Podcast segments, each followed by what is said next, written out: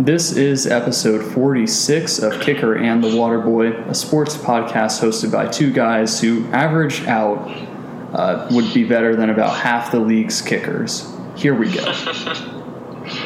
Hey everyone, welcome to episode 46. We hope you all are doing well and thank you for tuning in. Yep, uh, he is Evan the kicker, who would beat out 99% of NFL starting kickers. I'm Ryan the water boy, who would beat out maybe 1%.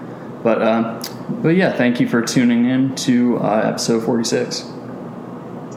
Yeah, it's kind of a low key week of games in college football and the NFL. So taking the time to recap the wild past couple of weeks and maybe make some game picks that will be wrong by the time this is posted. Yeah. Uh, before we get started, though, I just had a quick thing to say about you know some of the coaches in the NFL recently. In the past few weeks, two coaches have been under fire. Uh, Urban Meyer, coach of the Jaguars, was recorded at a bar with college age girls, and Jon Gruden sent several emails with insults that are seen as racist and homophobic. All right, before we start the fun part of the show, I don't know, I just wanted to talk about this. It's really annoying, honestly. Um, I'm going to steal a quote from my favorite show right now, Community. Uh, quote, the most important tool to human survival is respect. And the reason I know respect is a tool is because it is clearly not a natural thing and we forget to use it all the time. And then we start competing with each other and exploiting each other and humiliating each other and controlling each other each other and we lose each other. And without each other we'll go extinct. Okay, so maybe extinction isn't exactly on the line here, but the basis is accurate. Uh, just respect everyone. So respect your team by flying home with them after a close loss that you know maybe could have changed the trajectory of your season. Respect your wife by not hanging out with girls who are probably younger than your daughter. You don't have to like everyone, like I'm not saying that, but at least respect them enough to not use slurs when describing them. Like you can express displeasure at someone without cursing or anything like that. And, you know, we've demonstrated that a thousand times on our show. Okay, well, probably not a thousand because we're pretty positive people. Maybe we've expressed displeasure a dozen times over 45 episodes. Right, I'm ready to move on. But if you do take anything from this podcast, uh, let it be respect. Respect everyone. The world is a better place. And all right, let's talk some football. Indeed. Thank you for that, Ryan. Good words. But let's indeed talk some football, starting with the NFL. We're going to, I guess, we have like a question for each division. Um, so start with the AFC North.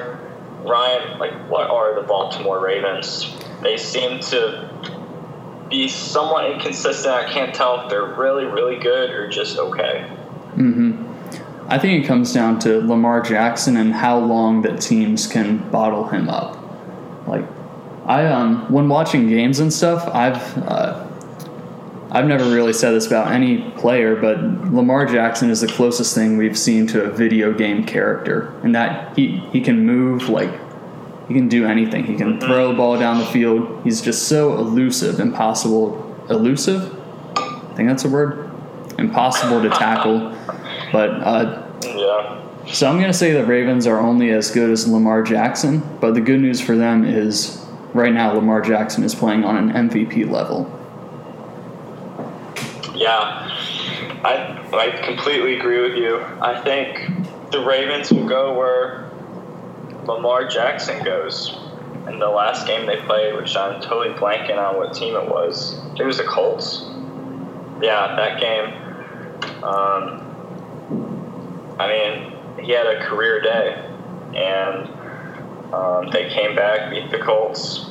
I think if the season were end today, I would say Lamar Jackson's the MVP, honestly. And I expect the Ravens to make the playoffs, and beyond that, no comment. I don't know. yeah. Um, let's see. So moving to the AFC East, uh, it's time to talk Buffalo Bills. Are they the best team in football? Ooh. I would say no, not right now. Just because of the car, I think the Cardinals are better, honestly.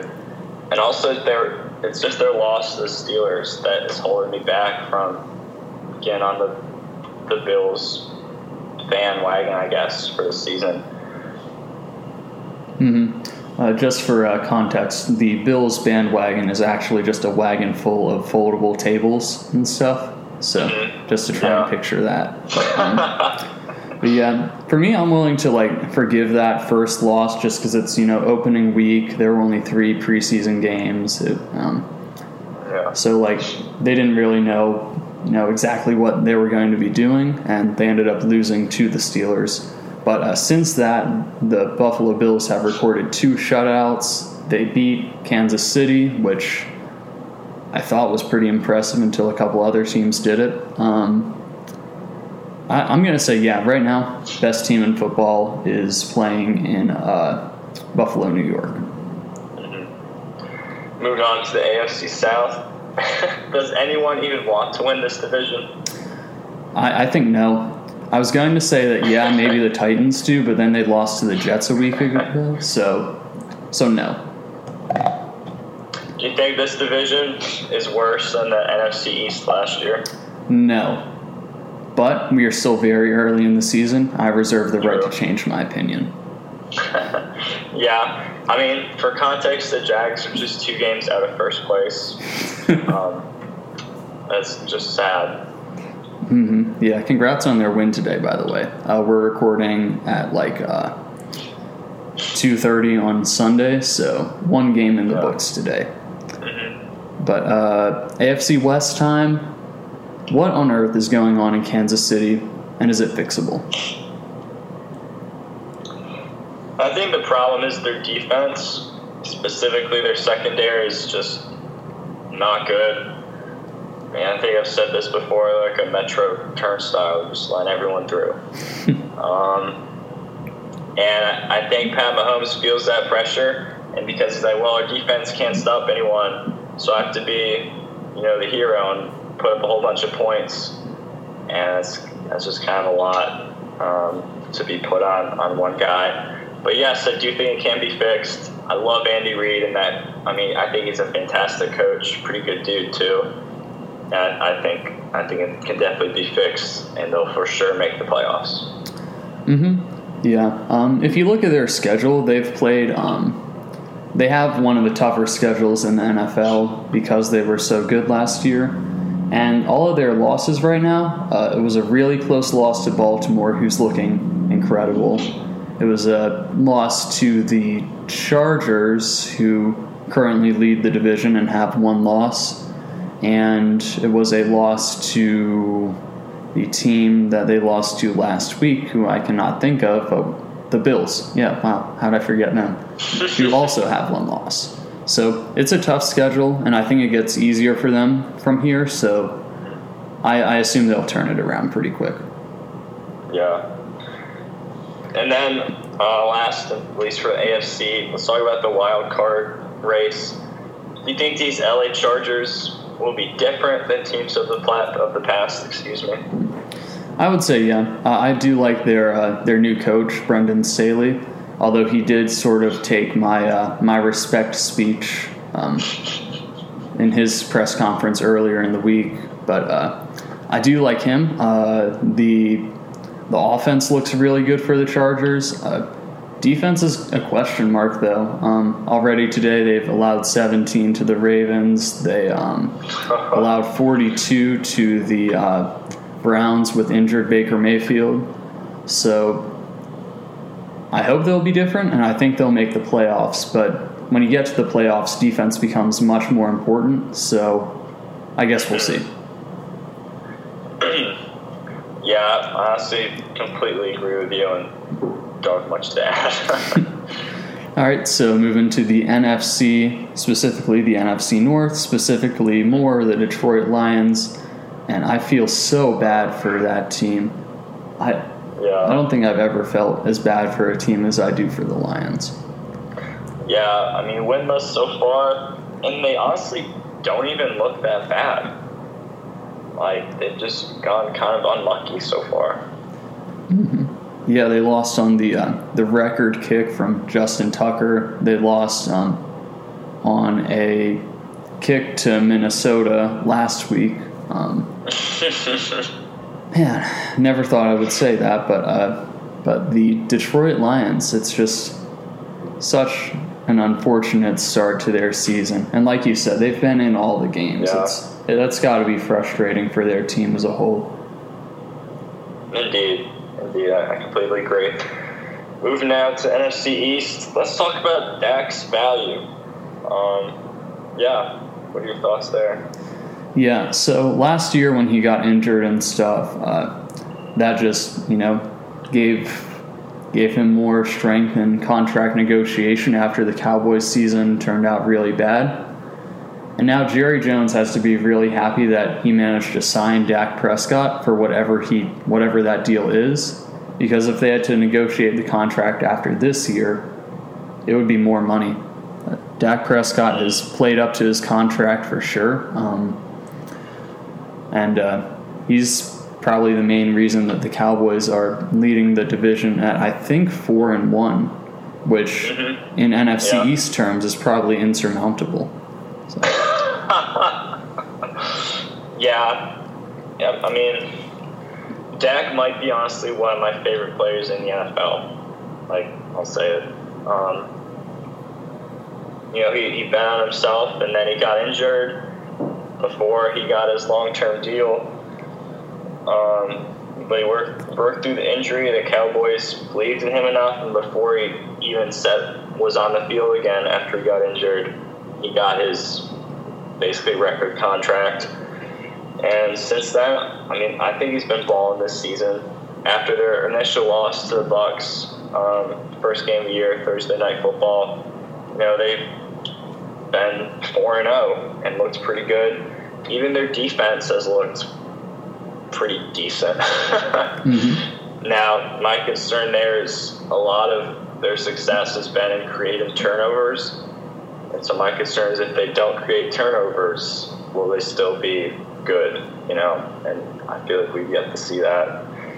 Mhm. But Dak, I mean, Dak's value is it's hard to put a money value on it too, just because he is such a a great leader as well. Mhm, absolutely. A great start to the year for him. Uh, NFC South, um, we're five games in, and I think we have seen five different Saints teams. They are just so confusing, and every week we don't know what we're to get. Do you have any thoughts on the uh, team from New Orleans? I find it hard to believe that the Saints are like bad, you know? Like I'm just so used to like how imagine the Saints being good that I, I don't know. I feel like they're gonna they're gonna turn it around and, and figure it out. Mm-hmm. Yeah, it's just they've just been so inconsistent. Like they completely annihilate the uh, the Packers in Week One, and uh, Yeah. then just two weeks ago they lost at home to the uh, New York Giants, who are.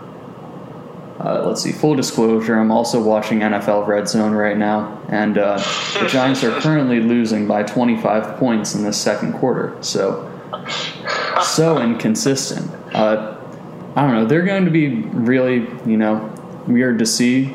Uh, just as a Panthers fan, who we're going to play them twice this year, or no, just one more time actually. I hope we get the uh, bad Saints next time that we play them. hmm For sure. And then NFC West, uh, do you think the Seahawks can hang on without Russell Wilson? Uh, so Wilson will be hurt. Um, he's on injured reserve, meaning he'll miss at least three weeks, and it'll probably be more with a finger injury.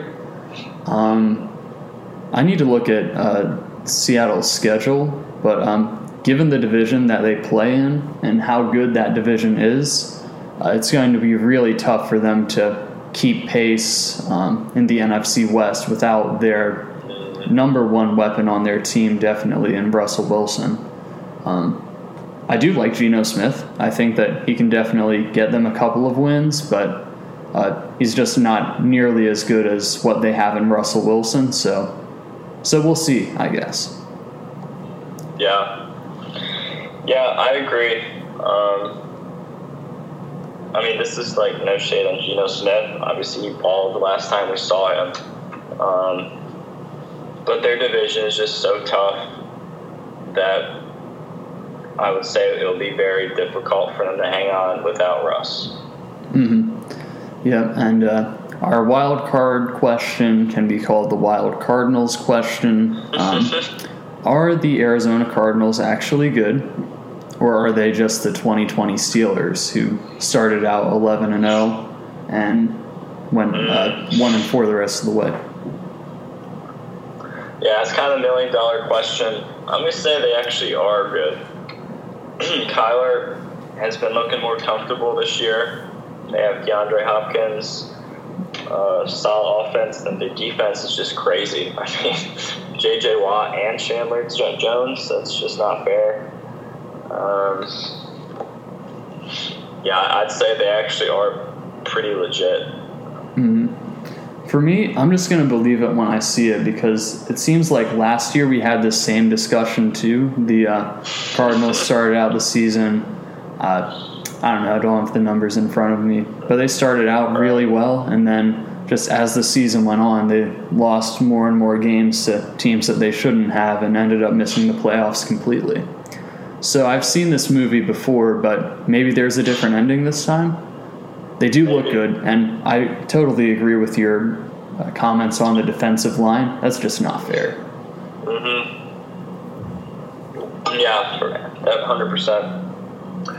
Why do you think kicking is so hard this year? It seems like NFL kickers haven't been as consistent as in years past. Hmm.